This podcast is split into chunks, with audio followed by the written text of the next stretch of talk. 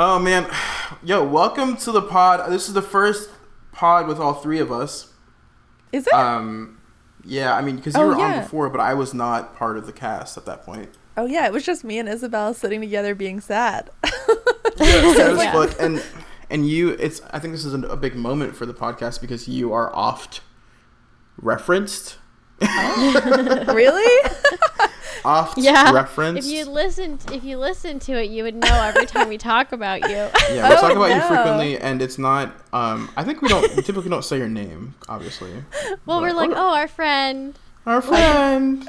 but it's I want to know what you. my code name is. is What? It, is my code name anything good? Are you like our friend Anastasia?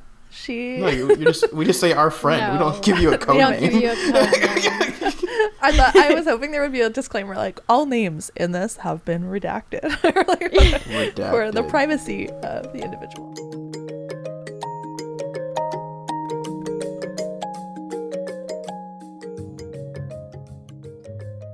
Welcome back to I'm the Villain.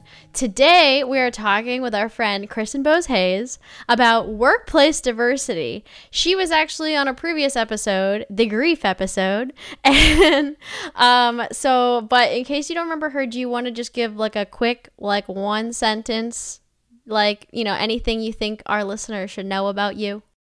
Sure.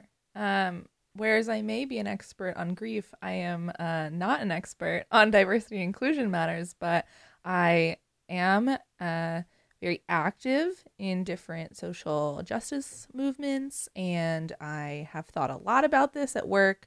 Um, for, I don't know, clarity, I am a white lady, cisgender lady uh, who's gay, uh, and I work in pretty buttoned up places. So I've thought a lot about, you know, what does diversity actually look like, uh, and And like you don't have to carry the weight of this one on, on your own because like I'm black and stuff, you know. Okay, good, good, good. Well, d- I mean, you've also been asked to be on diversity boards. Has that ever act? Have you ever actually like been on those types of committee things? Yeah, definitely. Yeah. I mean, I started the LGBT alumni network, for instance, at Swarthmore. Um, Yeah. and so that was very interesting and I, I i feel like i've been involved in a lot of like quote unquote diversity efforts um at work and and i mean like i'm in all the networks it feels like um but Uh, Isabel, have you ever been involved in a diversity effort?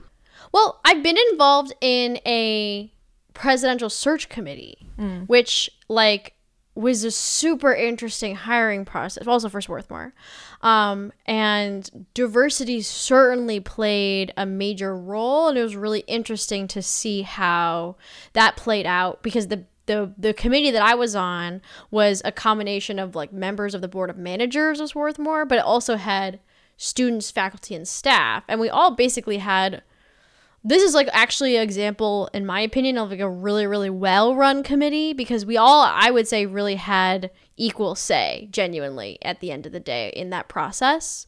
Um and it was i mean like basically we ended up hiring like the first black woman president to swarthmore. So that was like huge for us. Um yeah, I think that it's funny because at SWAT we do this like, you know, diversity orientation type thing. And there is this one guy who was from Peru, right? Who was literally in this at the very beginning of the training, he was like, Excuse me, can someone explain to me why we are having this training? Why do we care about diversity? Because in my country, in Peru, nobody ever has once cared about this right?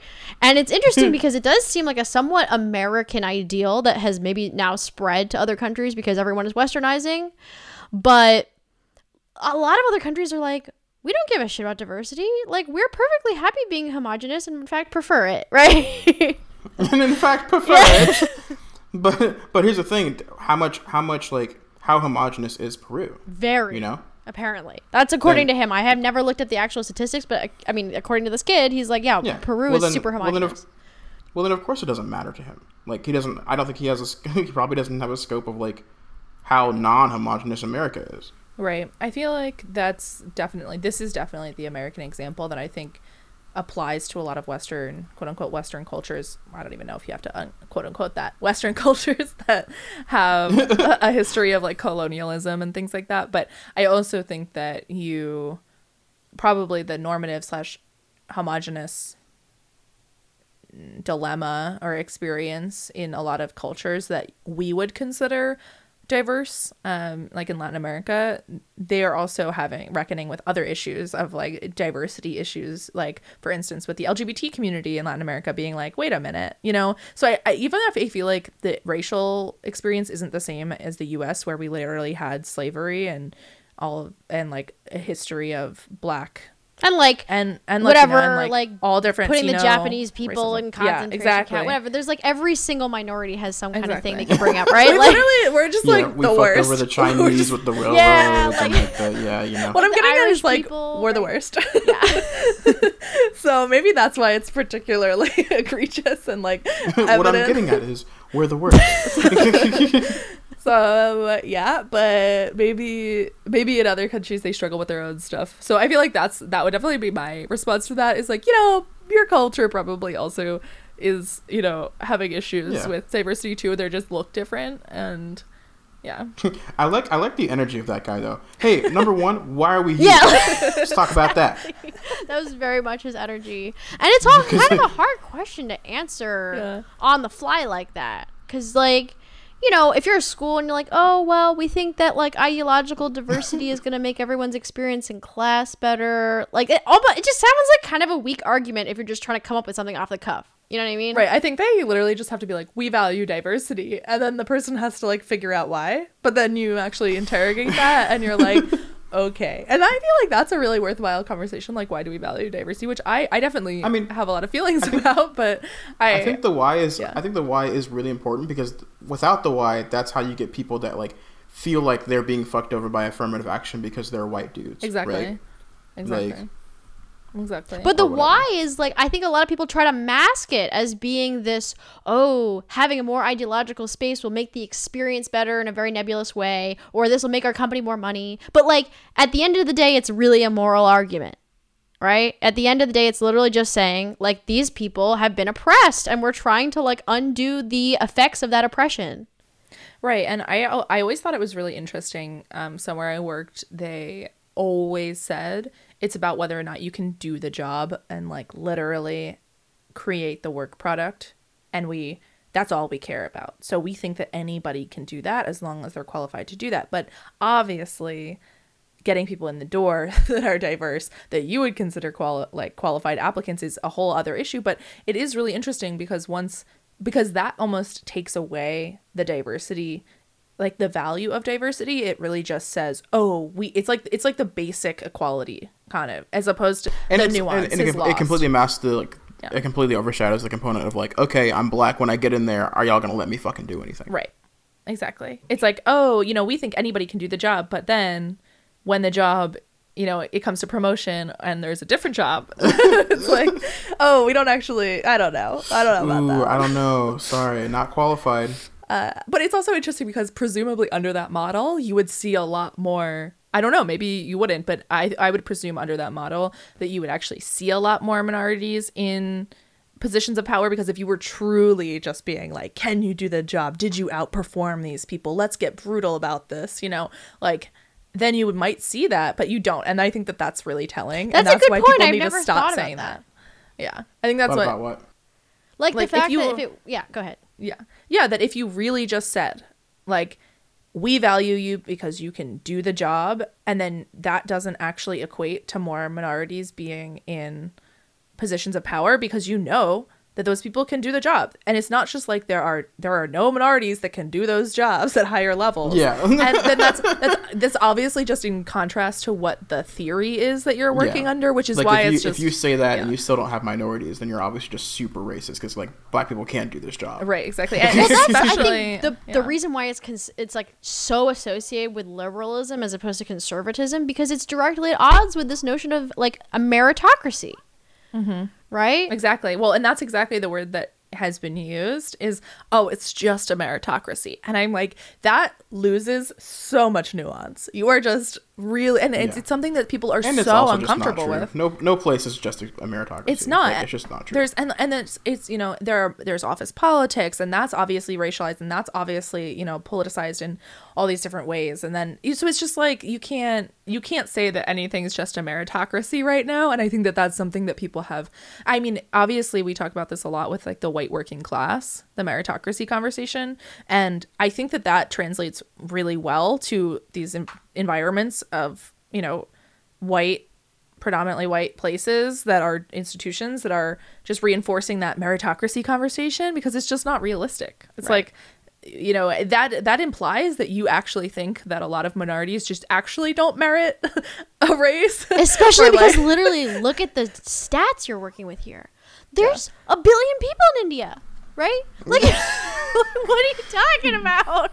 Like, there's billions of people in China, right? Worldwide, white people are in the minority, and if you're like an international company, right? Like, you should be basically predominantly Indian and Chinese, right? If you're literally just going off of like a meritocracy, right? Because then, because then it, because then if that's true, we you're right. We literally should just be like, like your your workforce should just match the proportions of what. well of what the proportions of, population of, of but also in proportion to how much how many actual resources those countries have to like train their population as well right but Yeah. because places like india are really like doing these really really intensive like focusing on stem and like churning out tons and tons of people who were because like literally at fannie mae more than half of my office at least in this like literal particular office building is like indian right because we're it's a tech office right and like just we just recruit tons and tons of people from india Yeah.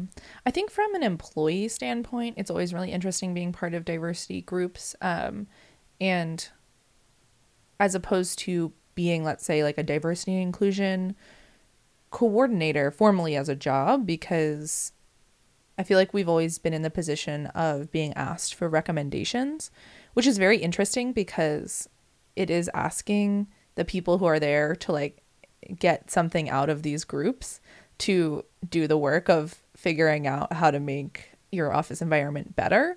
And I think that's why it's super important to have an actual jo- job in HR or whoever, um, somebody who actually does those policies. Because, like you were on the presidential search committee, I feel like you could lend your voice as from your positionality and everything, but in it's it's odd because you know we weren't I've, I've never been brought on as like i don't think the diversity person necessarily uh, to talk about um, the issue um, or to make a decision but i've definitely often been the only like m- voice of diversity of any kind in like white male environments. Um, and so I feel like it's a multi-pronged question because it's like, what do I get out of it? Do I actually, you know, make a difference in the culture of a giant workplace? You know, do I actually, yeah, like, is is there any difference being made? Um, is I think a big question is always like, is just being there and having an alternative, quote unquote, viewpoint helpful to diversify the views that are there?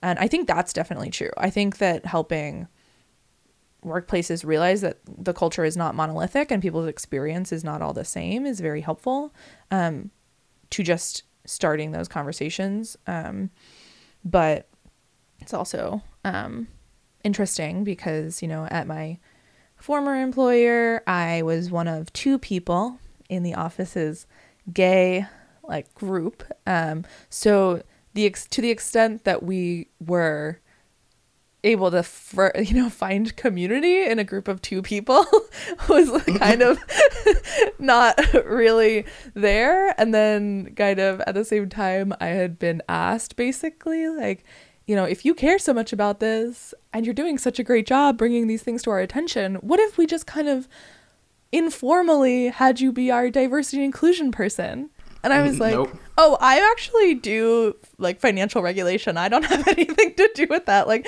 as from i don't have any training in this whatsoever. I'm just telling you what i think.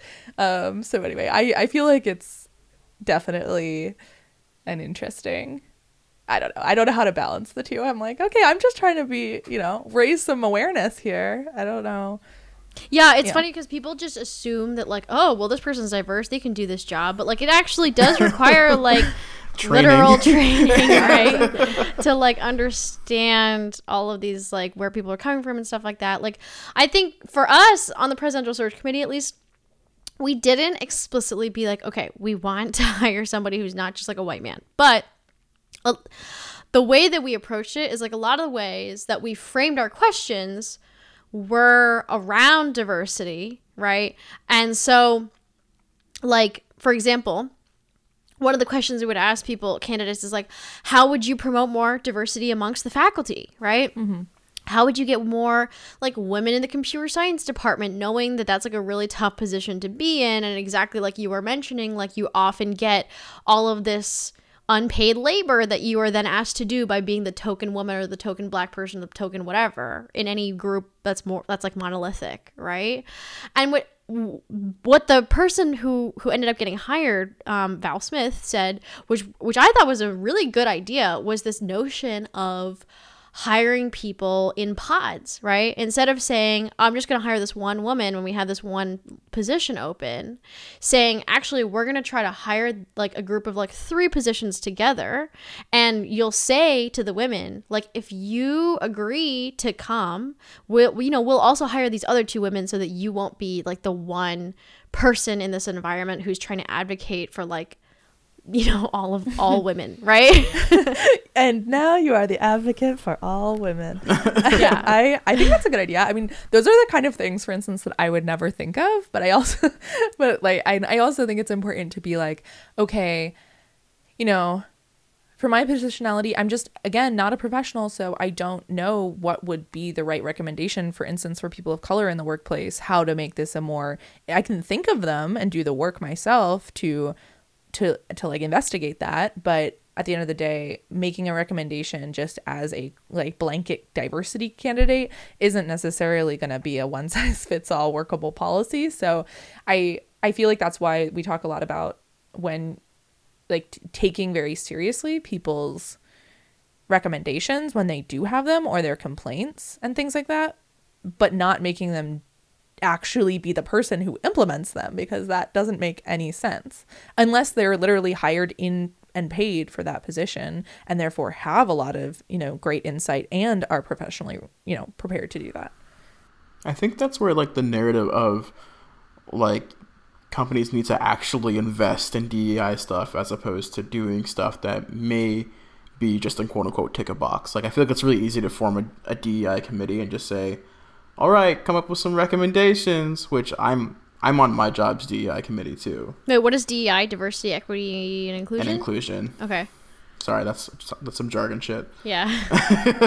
um, yeah, and and I feel like I was kind of like, okay, I'm I'm here because I'm interested in the work, and they were like, yeah, we like are getting input in the DEI priorities of the company this year. Um, and I was like, oh, okay, like okay, so that's cool. well I, I guess that's one of the questions too that brings to mind the question of is are those recommendations just things that are like how to ideally have a safe workplace where you're not getting harassed and things like that or people aren't saying overtly or implicitly racist things etc or is it somewhere where you're actually coming because you think that you can thrive and and like be your quote unquote whole self and that's something i hosted a discussion last week with a women's network that I'm in in financial services around um, bringing your whole self to work and what that looks like. And I, for instance, spoke to the experience of being quote unquote straight passing in the queer community. So getting to choose whether or not I quote unquote bring myself to work and the like shame slash the whole pride conversation about that, but that there are other people, you know, whether you're trans or black or whatever, who have to kind of implicitly, explicitly, you know, be themselves, quote unquote, at work, but can't bring other parts of culture and other and your background and things like that to work. Um, if you're out, for instance, as you're trans. But do you feel like those committees, like actually, like it, you know, in good faith, are valued by these organizations and companies, or is it just like a check you know, like just paying lip service to, like, oh, you know, if we don't have this, we're gonna look bad, so I- we gotta have it. it totally depends on on what the holistic like d- program is like deandre was saying because i've had experience with both i literally came to my new job because the primary factor was that it- they are the most diverse firm in the industry um, and to also realize that it's not actually that diverse is also important. But um, as part of that that is actually because there is a huge cultural difference between some of my experiences at places where it is just the checked box and the other side of the coin which is like oh no we actually see the value in this. And we actually see everybody being comfortable and being able to thrive and be themselves and quote unquote bring themselves their whole selves to work uh, as being a benefit. And i really do believe that where i work actually does believe that. Uh, and that's that's really new. Like that's something that's really cool. Because when I was first working at my first job in DC at Tech Change, I had to make this course called the Business Case for Gender Diversity or like Gender Inclusion or whatever. And it was a course that was supposed to be given to like all of these like CEOs um, in, I don't know, like all over the world um, and in a lot of like international contexts. And a lot of it was like, you know, taking these statistics and being like, oh, look, women make 90% of the, you know, domestic consumer decisions in the household, right? Like, you can't have a successful business, any kind of like consumer or retail business without appealing to women and not and having women on your board, right? But like, the thing that felt really, really cognitively dissonant to me as I was making that course is like, but if you look at the most successful businesses in almost any industry, the whole point is that they're not diverse, which is why everyone thinks that this is an issue, right? Google's not diverse. I'm sure whatever like, you know, fashion is not very diverse. I don't. Like- but, Fashion but can you general. attribute their success to them not being diverse? I don't think that that's necessarily there's a causal relationship there Yeah. because I think I don't think a- you can. Yeah, I don't think you can, but I think you can certainly say, well, none of these other companies are diverse. Why do I have to be diverse? True. Like, Right, I think that they're like I think that a very reasonable person could make the argument that like if it's true that there is a quote unquote business case, right? And that having a more diverse company will indeed bring you more revenue and make you more successful, then why isn't it that all of these diverse companies are not out competing these less diverse companies? Right? I think there are so many factors. A lot of diverse companies actually don't have any diversity in leadership, um, and that I think is literally just if you if you think about you know the predominantly white institutions of you know education and things like that, and all of these quote unquote like successful businesses being a pipeline from like Harvard Business School to insert Fortune 500 company or financial institution or whatever um, that you're going to just have the same rotation. So, but once those institutions become less white and more diverse in general, you no longer can just say, like, we can only hire, you know, these non diverse candidates because the talent that's coming out genuinely is actually there and it, it, it does require you to be more diverse. So like i think people talk about that being a pipeline problem um, and and that one of the ways to make incremental change is to get more people in those institutions and to support people of varied di- backgrounds because i think a lot of times what these companies value is for instance having like a Harvard grad or you know when you're at you know really fancy law firms having a Yale law grad and things like that. And then when half if half of your you know class is are women and half of your class are um, other you know minorities of some kind then you can't just be like oh I guess we'll only take the one when you need to hire 10 people that are quality applicants. Um, but that is also saying that I mean that looks completely past the issue of actually digging in and trying to actually hire from more diverse institutions. For instance like um, going to like predominantly or historically black uh, universities colleges and universities and and other schools and not just being like okay we're only interested in yale and things like that or Yeah. for those institutions specifically at least if you want to be like about this shit and about like you know the creating a, an environment that feels safe for people, you know, for minorities or like di- diverse people. It's not just about hiring; it's about like making sure that once they're in your organization, that they have the support that they need. Mm-hmm. And I think that you know I've definitely heard stories of companies, you know, even in the nonprofit space, that are like, yeah, like we have a lot of diverse junior staff, um, but once they get here, there are like some real like precocious senior staff that give like that get seem to give them a lot of trouble and or they don't feel like they have you know community community with other um, with other DEI people once they're in the org itself, which you know is goes back to the trying not to tokenize people and things of that nature. Um, and you know all this comes back to like at the end of the day, diversity can't be a checkbox for a company, but I think that maybe not enough thought is put in on the back end about you know what it means to like fully be a supportive workplace for people that you know in all actuality like may may not have ever had an office job before and or may not have had anyone in their family that's never had an office job before Yeah, exactly. Uh, I was recently talking to somebody about the fact that there's this culture of perfectionism a lot of times in the workplace, and specifically as it's tied to creating a culture of what is what is professionalism I guess in the office place context and how very very often you know for people like you were mentioning who are it's their first job in an office etc they don't have family members who are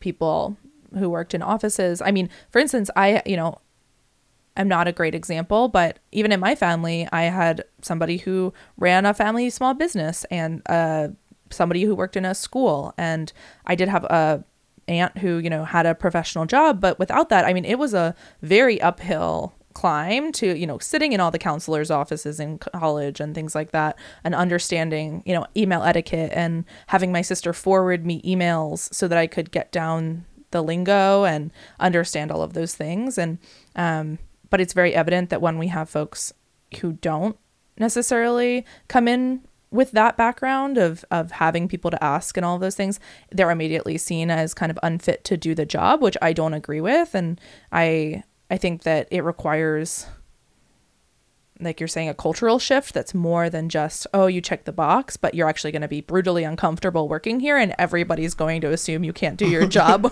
well.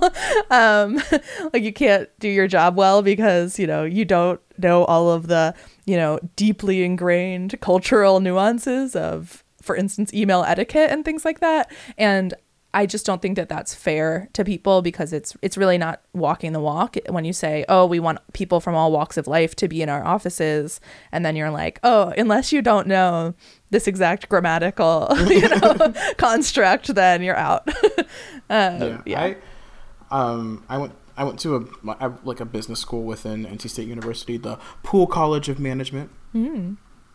and um like one of the first things that we were taught was like how to write a proper email. And i think that they were really proud of the fact that they offered this course um, on like you know professional etiquette or whatever. So i i like and it did help me when i got into the business world quote unquote of like knowing how to write emails. But now like looking back on it you know it's it's just kind of reinforcing that stereotype of like what quote unquote professionalism is. And and but they you know they were kind of like very very sort of boastful about like we're the only college in like at NC State that teaches their kids how to write emails. And like what that kind of translates to is like every other kid in the school is like kind of fucked if they don't have any knowledge of how right. of quote unquote how to write a proper email quote unquote right. We're like we're the best at teaching people how to assimilate. Um, uh, literally. yeah. Literally what that means. Yeah. I, I mean i was shocked when i saw somebody i know's emails at work. I was looking over their shoulder not not at my office but um, their job in a tech company. And they were emailing and they just had no like hi you know, this person, blah, blah, blah, blah, blah. it was just like, just a straight question, you know, like, um, what time do you want to meet today? Back. Yeah. And I, I was so thrown for a loop. And then I realized it is genuinely because their office truly is in this like interesting industry where they do get people who for instance ha- are like in- you know learned english as a second language and are currently living abroad and live in all all over the parts of the world. And do have extreme it's not an industry where you need to necessarily have a traditional you know four year college education. Um so i i guess that really shocked me. And then i was like oh but this company's very successful.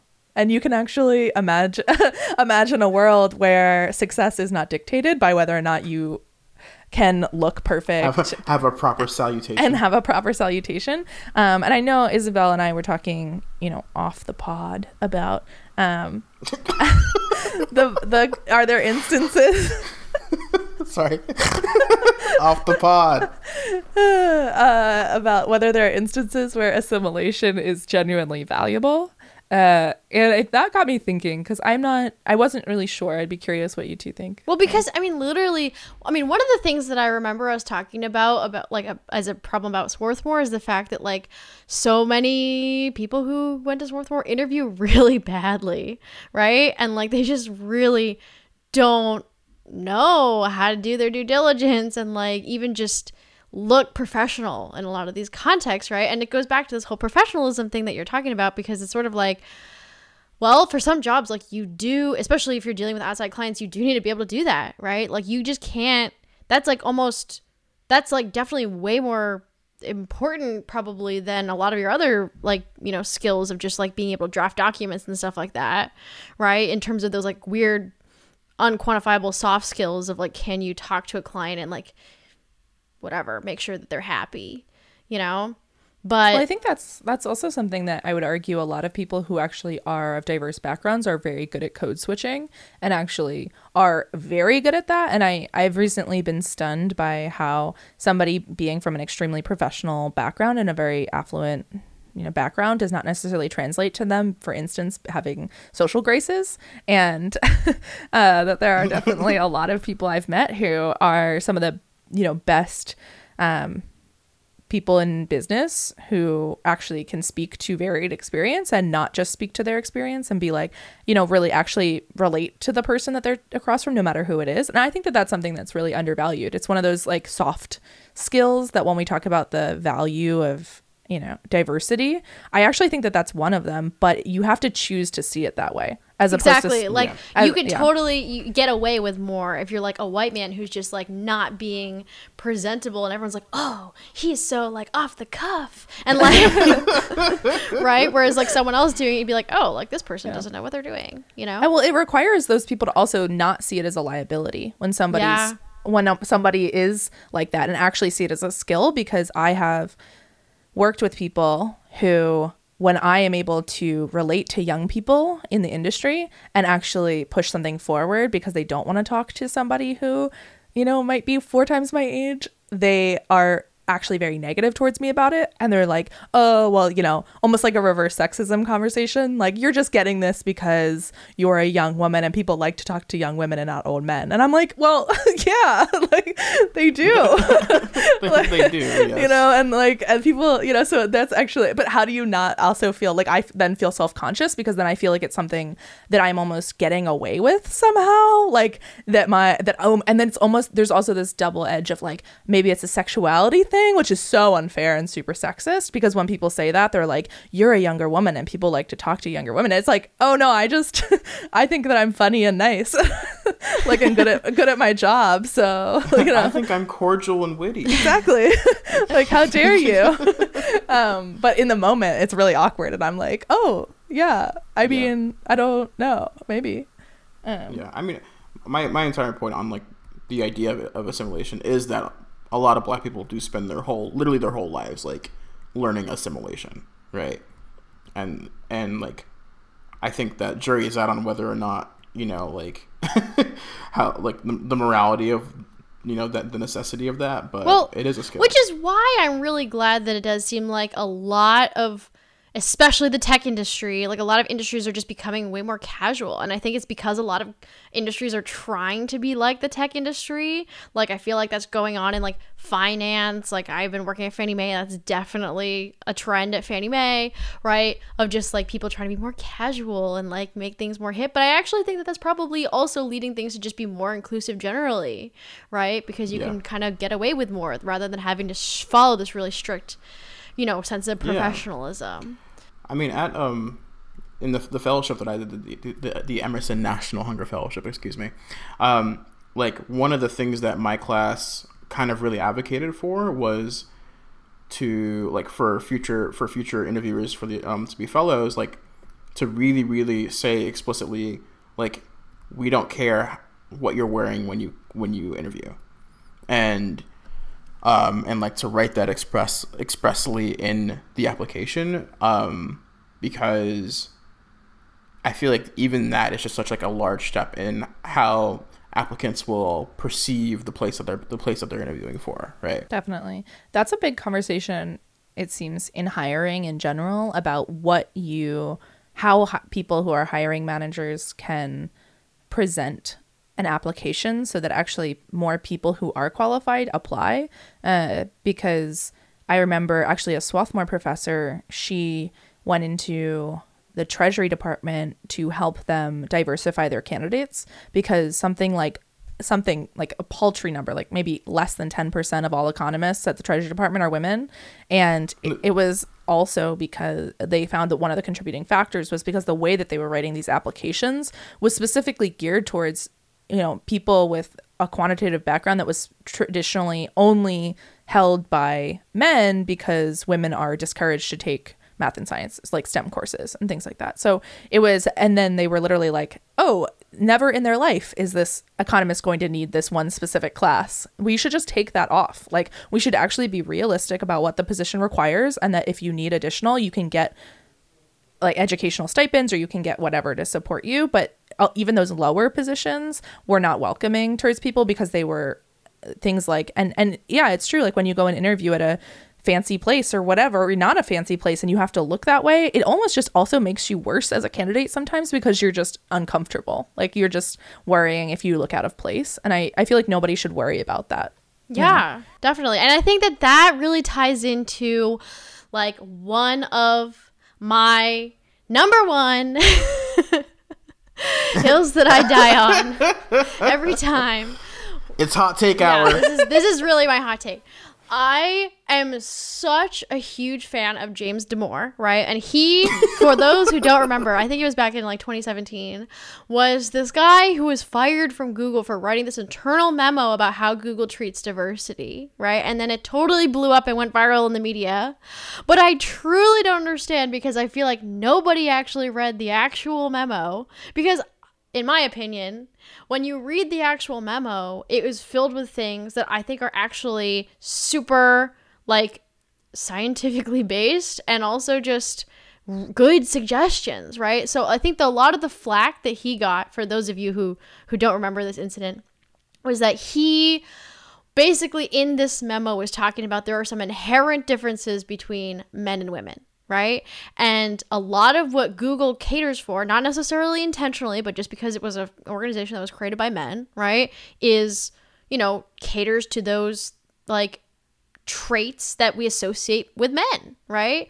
And I think a lot of the flack that he got was he was trying to make this biological argument, but I personally do not care about whether it's biological or if it's like a nature versus nurture. Like, even if it's completely socialized, I do think that he has a point in that we are socialized differently, right? And so you can say, okay, let's get more women, you know, into the pipeline so they can become coders and stuff like that. But his whole suggestion was like instead of doing these like diversity quotas and stuff like that, let's actually change what the workplace at Google looks like by having more you know, he's like, look, we know from, you know, studies that women are more social, right? Whether that's like a conditioned or scientific thing, whatever, right?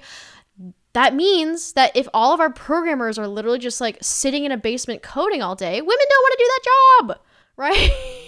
and like I really resonated with that because like when I was taking computer science classes, I hated that too, right? And he's like, why don't we make the like have more pair programming or make coding more of a collaborative you know experience and do more group coding and things like that. And he's like i think if we create conditions that are going to be more conducive to the kinds of work environment that women want to work in then we'll be able to like not only hire more women but retain more women. Because like a lot of their issue was that they were hiring all of these women but they weren't able to get them to actually stay, right? Because once they got there, the culture was super alienating. I've never read the Google memo, but I remember when it came out and how much of an uproar there was about it because of the biological,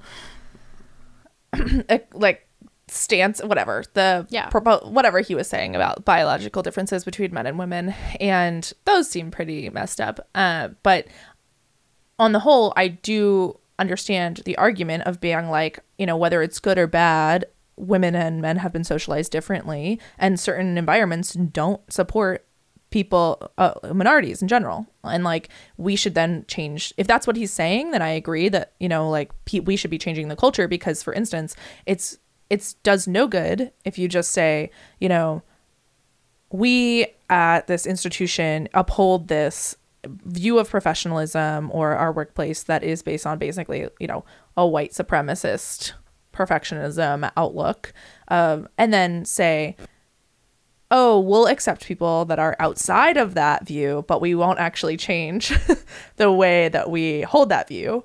Um, so they can just be here but they're going to be very obviously othered and feel uncomfortable the whole time. So yeah i think i think definitely it's about institutions actually accepting that they want to change. And i know that we've had conversations about whether it's actually profitable to change or whatever you know not even profitable just if, if it's a quote unquote feasible. good thing and how to feasible and how to convince people that they should change because a big thing right is that when you're successful you know you'll just keep doing the same thing because you're like well we succeeded in having this super exclusionary and bad you know policy of you know being in this realm because that's the way that the society is built and we're reflecting that society and that's not our problem because we're reflect you know and i think there's a lot of not being accountable to that Totally. People I think that yeah. people definitely need to like put more pressure on companies to acknowledge that they ha- really do have the power to change norms,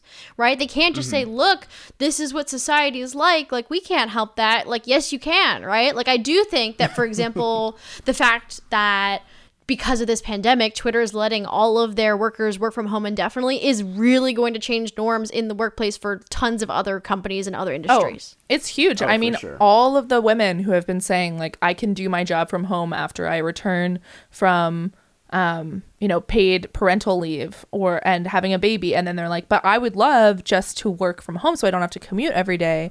And all Yeah, those so firms that said fucking kid. exactly all those kids all those like you know companies that were like that's infeasible are now gonna have to have a reckoning and be like you know what actually you did a great it's job when you weren't pregnant feasible. Yeah.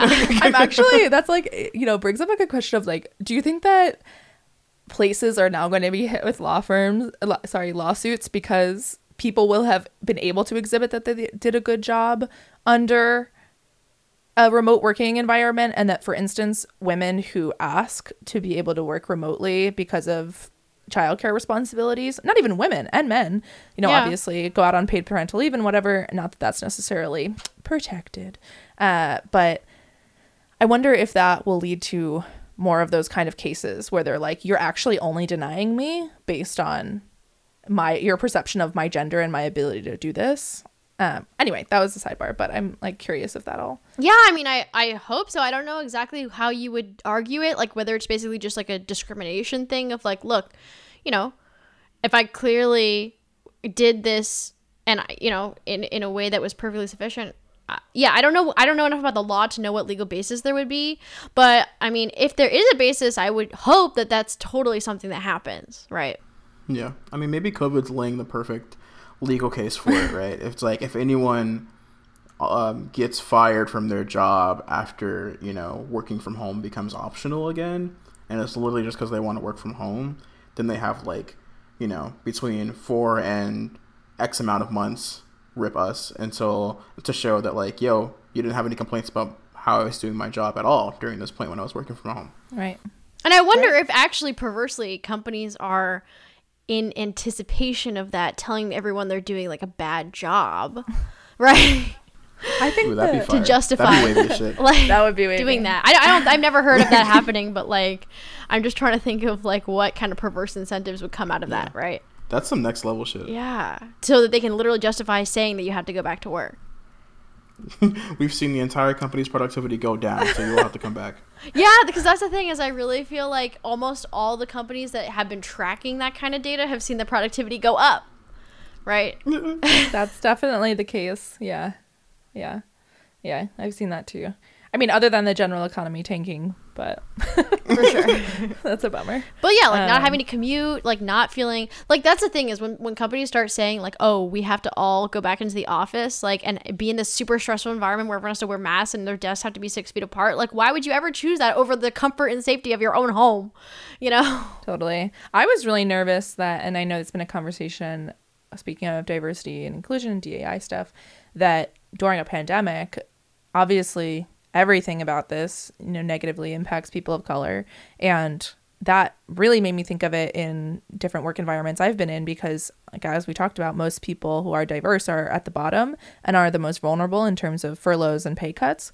And I I wish that that was more of a conversation because I think that's one of those things when you hold people's feet to the flames and you say, do you actually value yourself as a diverse company or is this just checking a box but that person is completely expendable when it comes to an economic downturn? I think that that is something that I could see as a really good moment to say, hey, this is a good test of whether you actually value diversity and inclusion. And obviously, I have no idea what the legal ramifications of them being like, okay, we're going to keep our black staff, but we're going to fire all the white people. It sounds like that sounds like a discrimination law. It does, but- it happen. I don't know. I mean, that's if you, I guess, believe in reverse discrimination, basically. But, But I'm sure I think- legally I think, can. I think the legal, I, I think the legal Absolutely, system right? does. we hate to see that. well, because like that's why there's all these like affirmative action lawsuits, right? Too, of like people Yeah. being like, "Oh, like you Yeah. let in a black student over me, even though Right. Yeah. my GPA was higher, whatever, whatever." Right? I think I don't think it's I don't think it's a good idea to ever make a decision solely based on race of anybody, regardless of their race and or like what's motivating you to make a decision. I think that like it can certainly be part of the factors and if like as a company you're laying off a bunch of people, you should maybe look at like, you know,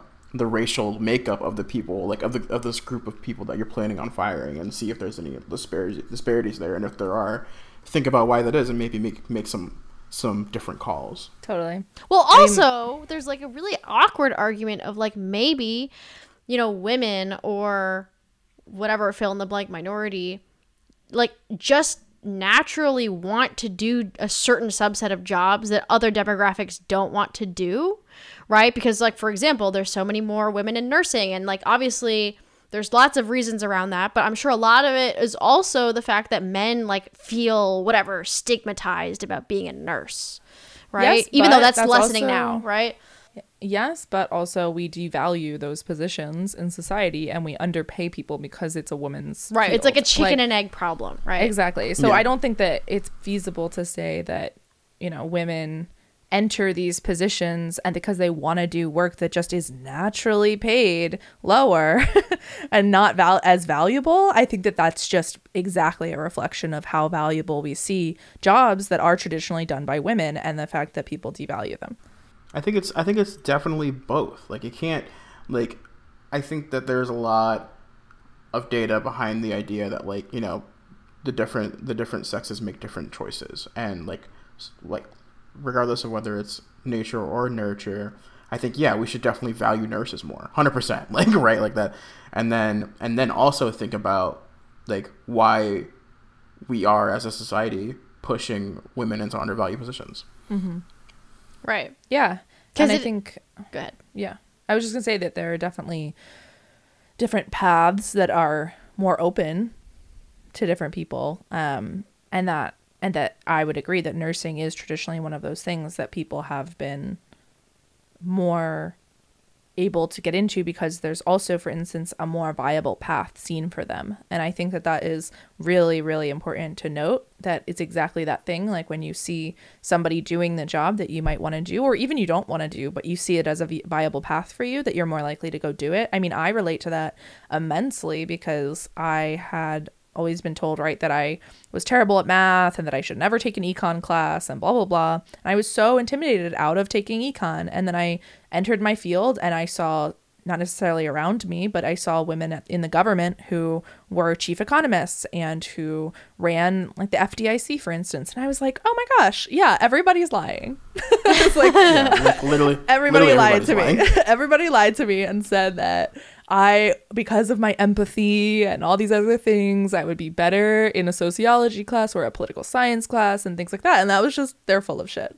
I like, and I believe that. I believe that. So that makes me Well, like and sad. also, yeah, I do think that there are totally cases where it works in the opposite direction, where like there's there's for example like t- there's definitely been articles that I've read around part of what's fueling the opioid crisis that there's you know all these people who were formerly in like factories and then got laid off and like there's all of these like kind of like like hot spots around the country where like there's so many people who just like don't have jobs anymore right? And like there are things like you know like around the country like nursing jobs are in, in super high demand. And just that, that like literally those like w- white men who were in those factory jobs before do not feel empowered to like take those jobs. So i just think it works like the the putting like different jobs in these weird gender buckets or racial buckets Yep. like doesn't really help anybody right? It's not It's just exactly- the minorities. that are being exactly it's like the exact you know example i love that example because it's the exact example of how the patriarchy screws everybody Right. and like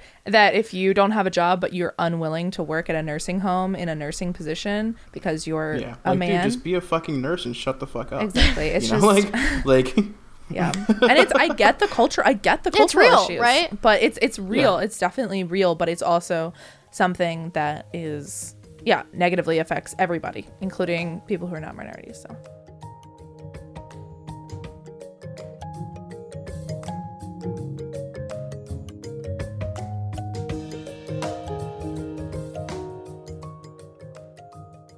all right, Kristen, what was your uh, favorite part about sitting uh, in one place in Georgia and not going outside? Okay. It was definitely uh, being able to see my girlfriend for the first time in two months. I think you have to give the Ah. listener some context to that question. Okay, so our friend Kristen here uh, spent a large amount of time in Georgia, Savannah, Georgia, right, Kristen? yep. Um, and you know, I don't know if I don't know if you want to go into the reasoning as to why, but um, but I would, you know, I, I'm interested in hearing what her favorite part was. Uh, yeah. So my favorite part was basically that we were right on Forsyth Park and we could just go walk around the park every single day, and it was really beautiful. And there were all these beautiful Spanish moss, m- spa- Dude, know, that Spanish southern moss is full of chiggers. Don't I touch know. it. I literally slapped it out of Kayla's hand because oh, I Oh, thought good. of you because you said it because I was I was playing with it and I handed it to Kayla and then I had your voice in the back of my head being like you are going to have these horrible bugs that like go under your skin and I was like we cannot enjoy this anymore like slapped, slapped it out of her hand. We, we as a, a country do not talk about chiggers.